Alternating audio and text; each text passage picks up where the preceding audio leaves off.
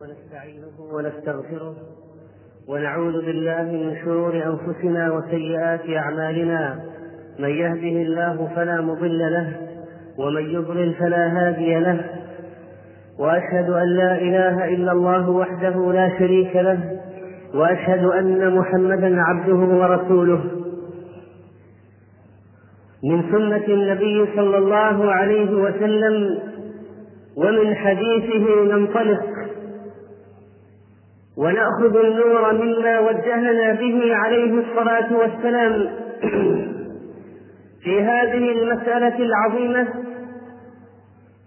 التي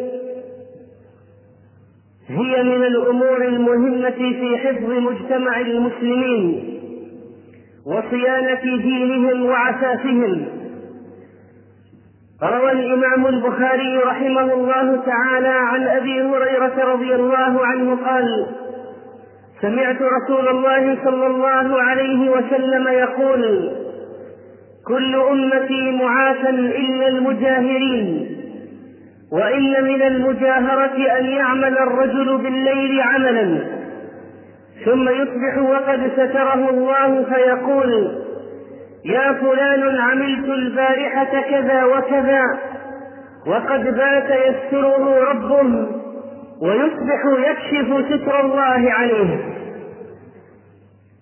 كل أمتي معافى من العافية وأن الله سبحانه وتعالى يغفر الذنب ويقبل التوبة. كل أمتي معافى إلا المجاهرين هؤلاء لا يعافون. المجاهرون بالمعاصي لا يعافون. الأمة يعفو العفو عن ذنوبها لكن الفاسق المعلم لا يعافيه الله عز وجل. وقال بعض العلماء إن المقصود بالحديث كل أمتي يتركون في الغيبة إلا المجاهرون والعفو بمعنى الترك. والمجاهر هو الذي أظهر معصيته وكشف ما ستر الله عليه فيحدث به.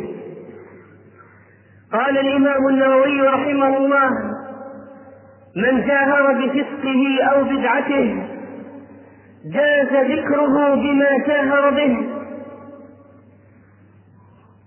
هذه المجاهرة التي هي التحدث بالمعاصي. يجلس الرجل في المجلس كما أخبر النبي صلى الله عليه وسلم ويقول عملت البارحة أقرب ليلة مضت عملت البارحة كذا وكذا. يتحدث بما فعل. ويكشف ما ستر وقد قال النبي صلى الله عليه وسلم اجتنبوا هذه القاذورات التي نهى الله عنها. فمن ألم بشيء منها فليستتر بستر الله. رواه الحاكم. وهو حديث صحيح. لماذا أيها الإخوة؟ كل الأمة معافى إلا أهل الإجهار. أولا لأن في الجهر بالمعصية استخفاف بمن عصي وهو الله عز وجل. استخفاف بحقه وبحق رسوله صلى الله عليه وسلم. واستخفاف بصالح المؤمنين وإظهار العناد لأهل الطاعة ولمبدأ الطاعة معاندة الطاعة. والمعاصي تذل أهلها. وهذا يذل نفسه ويفضحها في الدنيا قبل الآخرة. عباد الله إن المجاهرة بالمعصية والتبجح بها بل والمفاخرة قد صارت سمة من سمات بعض الناس في هذا الزمن. يفاخرون بالمعاصي يتباهون بها. وينبغي على الإنسان أن يتوب ويستتر ولكن هؤلاء يجاهرون.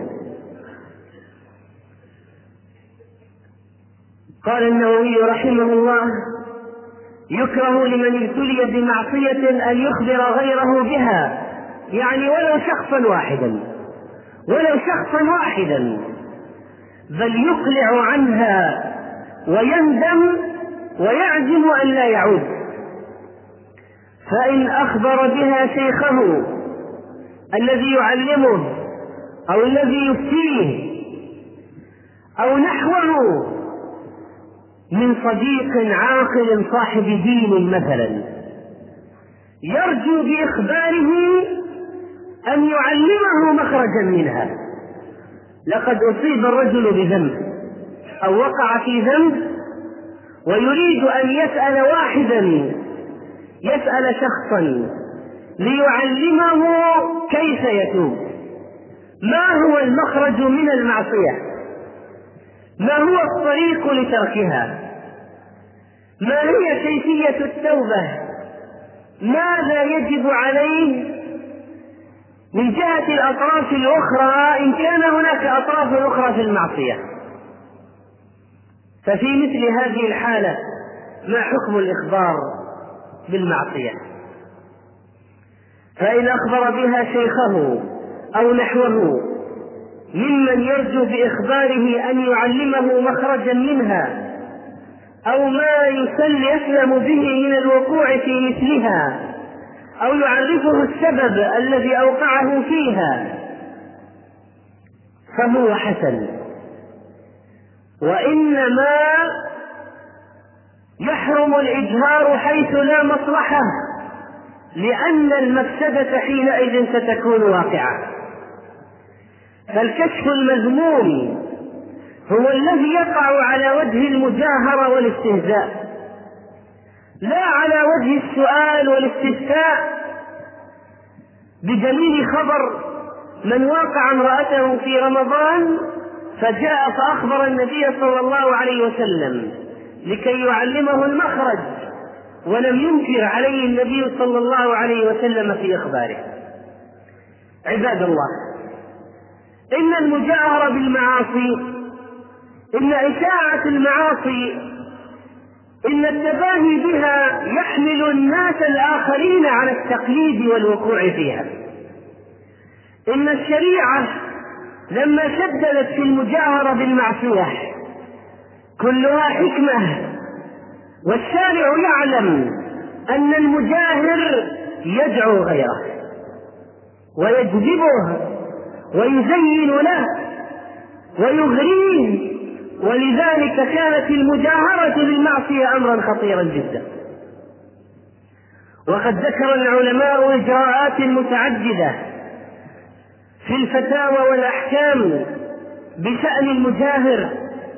فنصوا على كراهية الصلاة خلف الفاسق عموما. ما دام فسقه لا يكفر فالصلاة صحيحة لكنه لا ينال ثواب من صلى خلف الإمام التقي. وقال بعضهم بإعادة الصلاة خلف من جاهر بالمعصية. وسئل ابن أبي زيد رحمه الله عمن يعمل المعاصي هل يكون إماما؟ فأجاب أن المصر المجاهر فلا.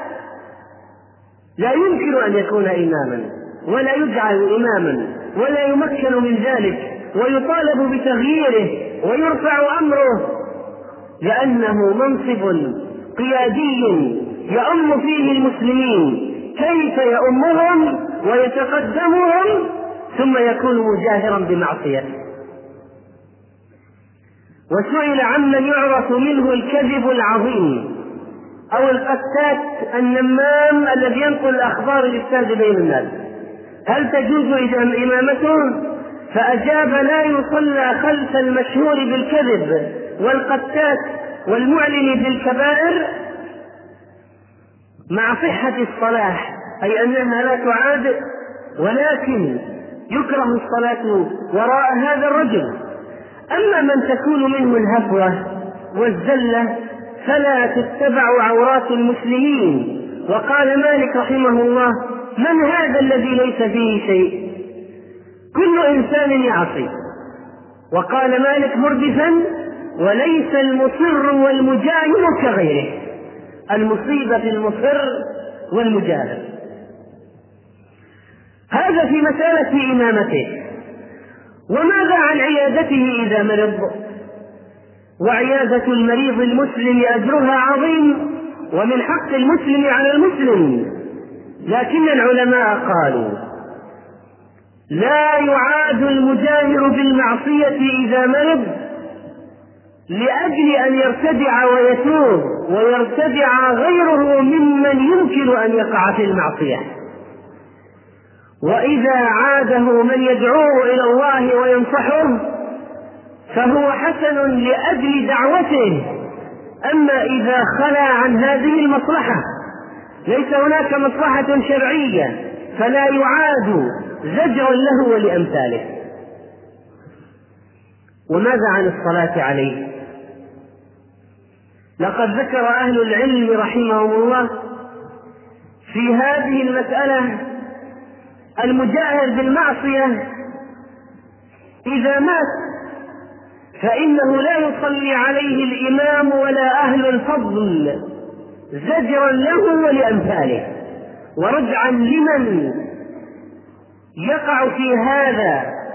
وقال شيخ الإسلام ابن تيمية رحمه الله ينبغي لأهل الخير أن يهجروا المظهر للمنكر ميتا إذا كان فيه كف لأمثاله فيتركون تشييع جنازته. فمن جاهر بشيء فمات. مات مصرا مات مجاهرا. يترك يترك أهل الفضل والخير الصلاة عليه. ويصلي عليه عامة الناس. ما دام مسلما لم يخرج من الإسلام. وماذا بالنسبة للستر عليه. وما حكم غيبته؟ يندب الستر على المسلم عموما لأن النبي صلى الله عليه وسلم قال من ستر مسلما ستره الله يوم القيامة. فإذا علمت عن مسلم ذنبا فاستره. وخصوصا إذا كان إذا كان ممن ينسب لأهل الدين والطعن فيه طعن في الإسلام والعيب عليه عيب في أهل الإسلام. لكن المجاهر بالمعصية له شأن آخر. قال العلماء وأما المجاهر والمتهتك فيستحب أن لا يستر عليه بل يظهر حاله للناس حتى يجتنبوه. وينبغي وينبغي رفع أمره للقاضي حتى يقيم عليه ما يستحقه. لأن ستر مثل هذا الرجل أو المرأة يطمعه في مزيد من الأذى والمعصية. وإذا كانت غيبة المسلمين حراما فإن هذا الرجل قد أباح للناس أن يتكلموا في شأنه بمجاهرته.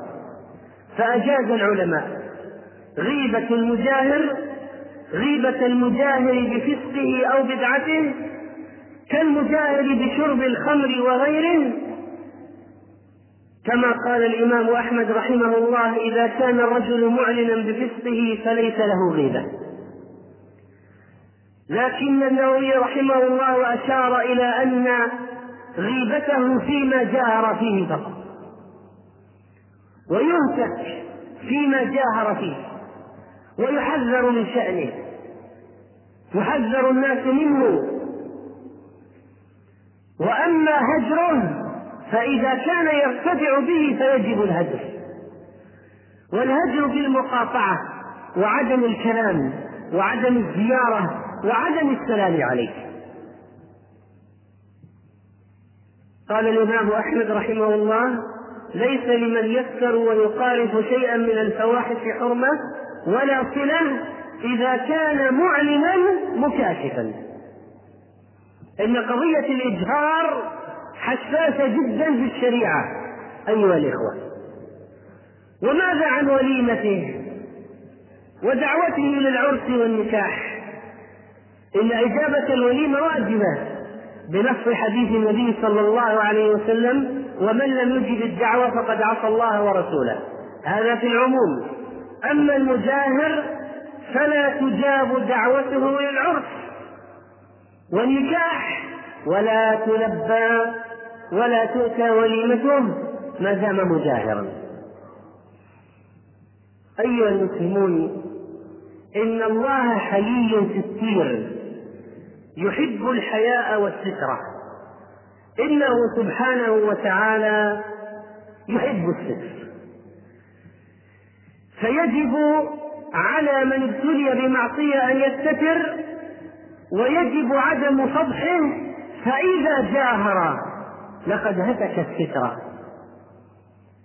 الذي ستره به الستير وهو الله عز وجل وأحل للناس عرضه.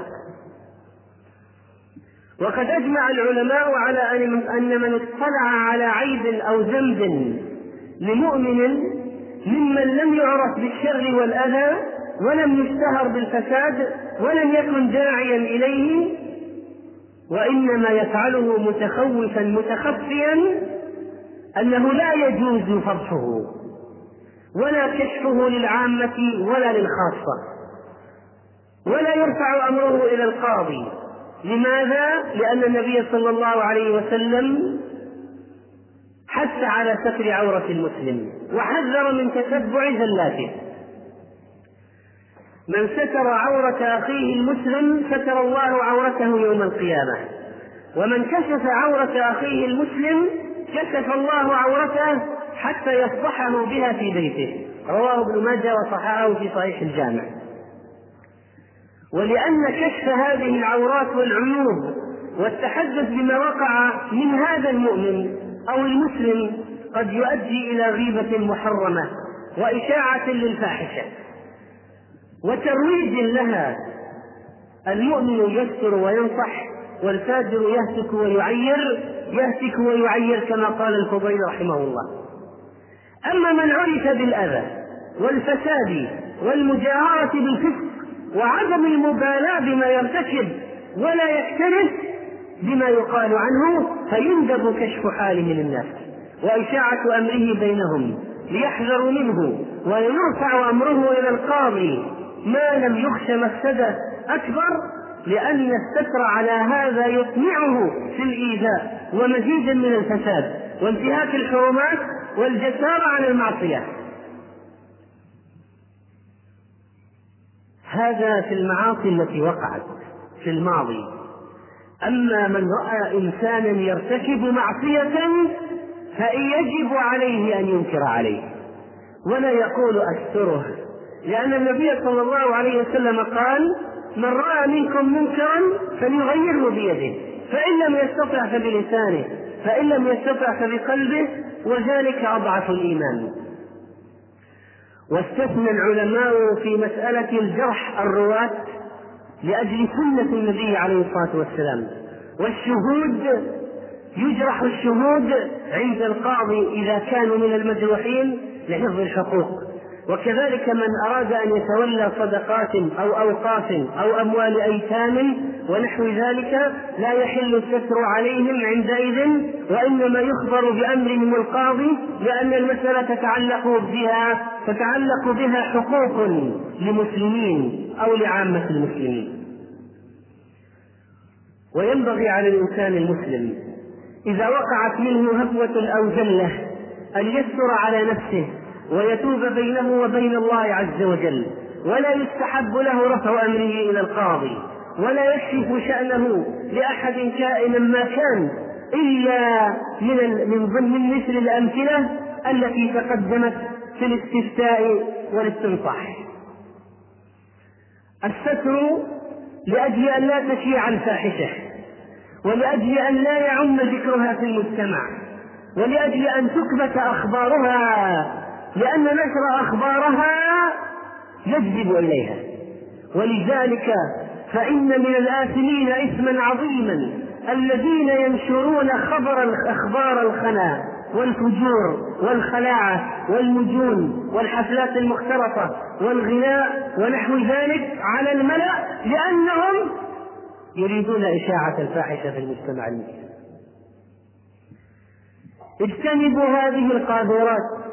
فمن ألم فليستتر بستر الله وليتب إلى الله فإن من يبدي لنا صفحته يقم عليه كتاب الله. حديث صحيح رواه الحاكم وصححه ووافقه الذهبي وغيره. أيها المسلمون إن النبي صلى الله عليه وسلم لما جاءه الرجل يقول أصبت حجا فأقمه عليه والمعصية حصلت خفية. إن النبي صلى الله عليه وسلم أعرض عنه. فيه إرشاد إلى عدم استحباب طلب إقامة الحد وأن من وقع في شيء تكفيه التوبة فيما بينه وبين الله عز وجل.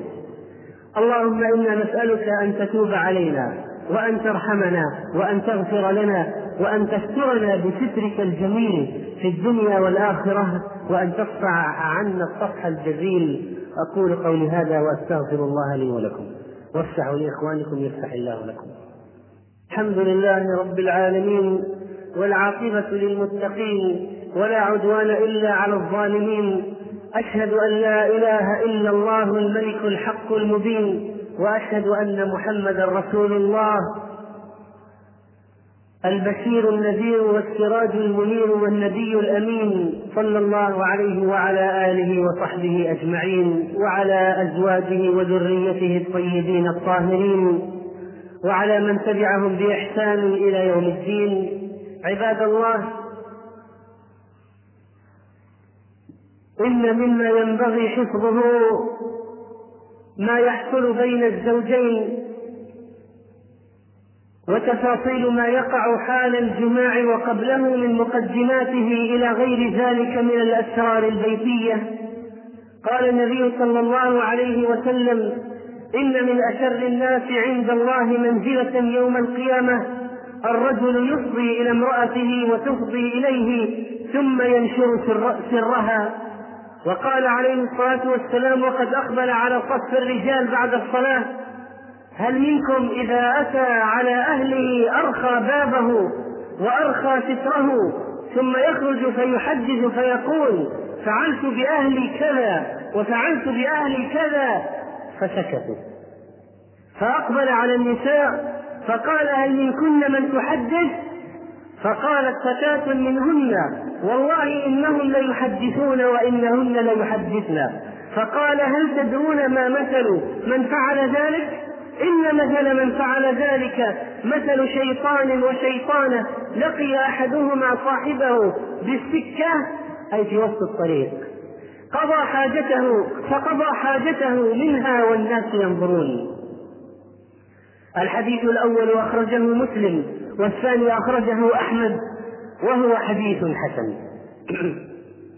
عباد الله إن الله يحب الستر ويكره الكلام بالكلام الفاحش. وإن مما ما يقع بين الرجل وامرأته مع أنه بالحلال لكن لأنه خنا فإنه لا يتحدث به. لا يتحدث بأي شيء يثير الشهوات. حتى مجرد ذكر الوقاع أنه قد حصل دون تفصيل. إذا لم يكن له حاجة كرهه العلماء وعدوه من خوارم المروءة. حتى مجرد أن يخبر أنه قد حصل بينه وبين أهله شيء لغير مصلحة شرعية إنه مكروه لأنه من خوارم المروءة. عباد الله إن الطبيب وغيره ممن يطلع على بعض أسرار الناس لا يحل له أن يفشي ذلك إلا إذا كانت هناك مضرة على المسلمين فإنه يبلغ بها حتى لا تقع المضرة على المسلمين. وقال العلماء إن الإنسان إذا اطلع من شيء على شيء فيه ضرر على أحد بلغه بالحذر العام ولا يتكلم عن الشخص إذا كان ذلك كافيا. فيقول له انتبه واحذر وهناك من يريد إيقاع الشر بك ونحو ذلك. فإذا لم يكن كف الشر ممكنا إلا بالإبلاغ عن هذا الشخص وجب الإبلاغ عنه. ويجب الإبلاغ عن كل من يحدث شيئا فيه ضرر على المسلمين. كالذين يعملون أوتار الفجور والدعارة وتوزيع المخدرات ونحو ذلك. يجب الإبلاغ عن هؤلاء وعدم الستر عليهم لأن لأن في ذلك مصلحة المجتمع المسلم. عباد الله انظروا فيما حولكم من الناس. كيف صارت المجاهرة للمعاصي شيئا عاديا. إن كل من يعلق صورة محرمة تعليقا يظهر للناس أو يلصق على سيارته عبارة بذيئة وهو يعلم معناها أو يشرب شيئا من المحرمات شفطا وأخذا لدخانه وسحبا أو من السوائل التي يدخلها إلى جوفه أمام الناس فهو مجاهر بالمعصية. فلا تستغربن إذا رأيت من أهل الخير من مر بمدخن فلم يسلم عليه ثم مر به وهو لا يدخن فسلم عليه لأن ذلك من فقه معاملة من يجاهر كيف جاهر الناس برفع أطباق استقبال موجات الشر وبثها في بيوت المسلمين حتى صارت كالأعلام ترفرف فوق البيوت؟ كيف يجاهر بعض الناس برفع أصوات الغناء عند الإشارات وزجاج الباب باب السيارة منخفض فينشر الفسق. كيف بمن يجلس على الشاطئ أو الرصيف وغيره فيعزف وبعضهم يرقصون أمام الغادي والرائح. وهذه المرأة المتهتكة التي تنزل إلى السوق والشارع متبرجة متعطرة كاشفة عن الأقدام والسيقان وعن الشعر وعن غيره تمشي أمام الناس مجاهرة بالفسق والمعصية. كيف صار حال بعض الناس في الإجمار بالفسق والمعاصي في الدعايات التي ينشرونها على الملأ؟ وفيها فجور أو دعوة لفجور أو حفلة غناء أو اختلاط أو قمار وميسر في معاملات تجارية يجهر بها على الملأ. لقد صارت مسألة الإجهار من المسائل العظيمة أيها الإخوة ولذلك تجب النصيحة ويجب القيام بواجب الأمر بالمعروف والنهي عن المنكر لماذا النهي عن المنكر واجب ومحاربة المنكر لمكافحة الإجهار بالدرجة الأولى الذي يجهر بالمعصية أمام الناس؟ كم وكم من الناس قد وقعوا في الإجهار وحديث النبي صلى الله عليه وسلم خطير خطير كل أمتي معافى إلا المجاهرين. لا معافاة لهم نفى المعافاة عنهم. ومن نفيت عنه المعافاة؟ فكيف سيكون حاله؟ نسأل الله السلامة والعافية. اللهم إنا نسألك أن تطهر مجتمعاتنا من المنكرات وأن تطهر بيوتنا من المعاصي والآثام. اللهم إنا نسألك أن تجعلنا من عبادك الأتقياء. ارزقنا التقوى.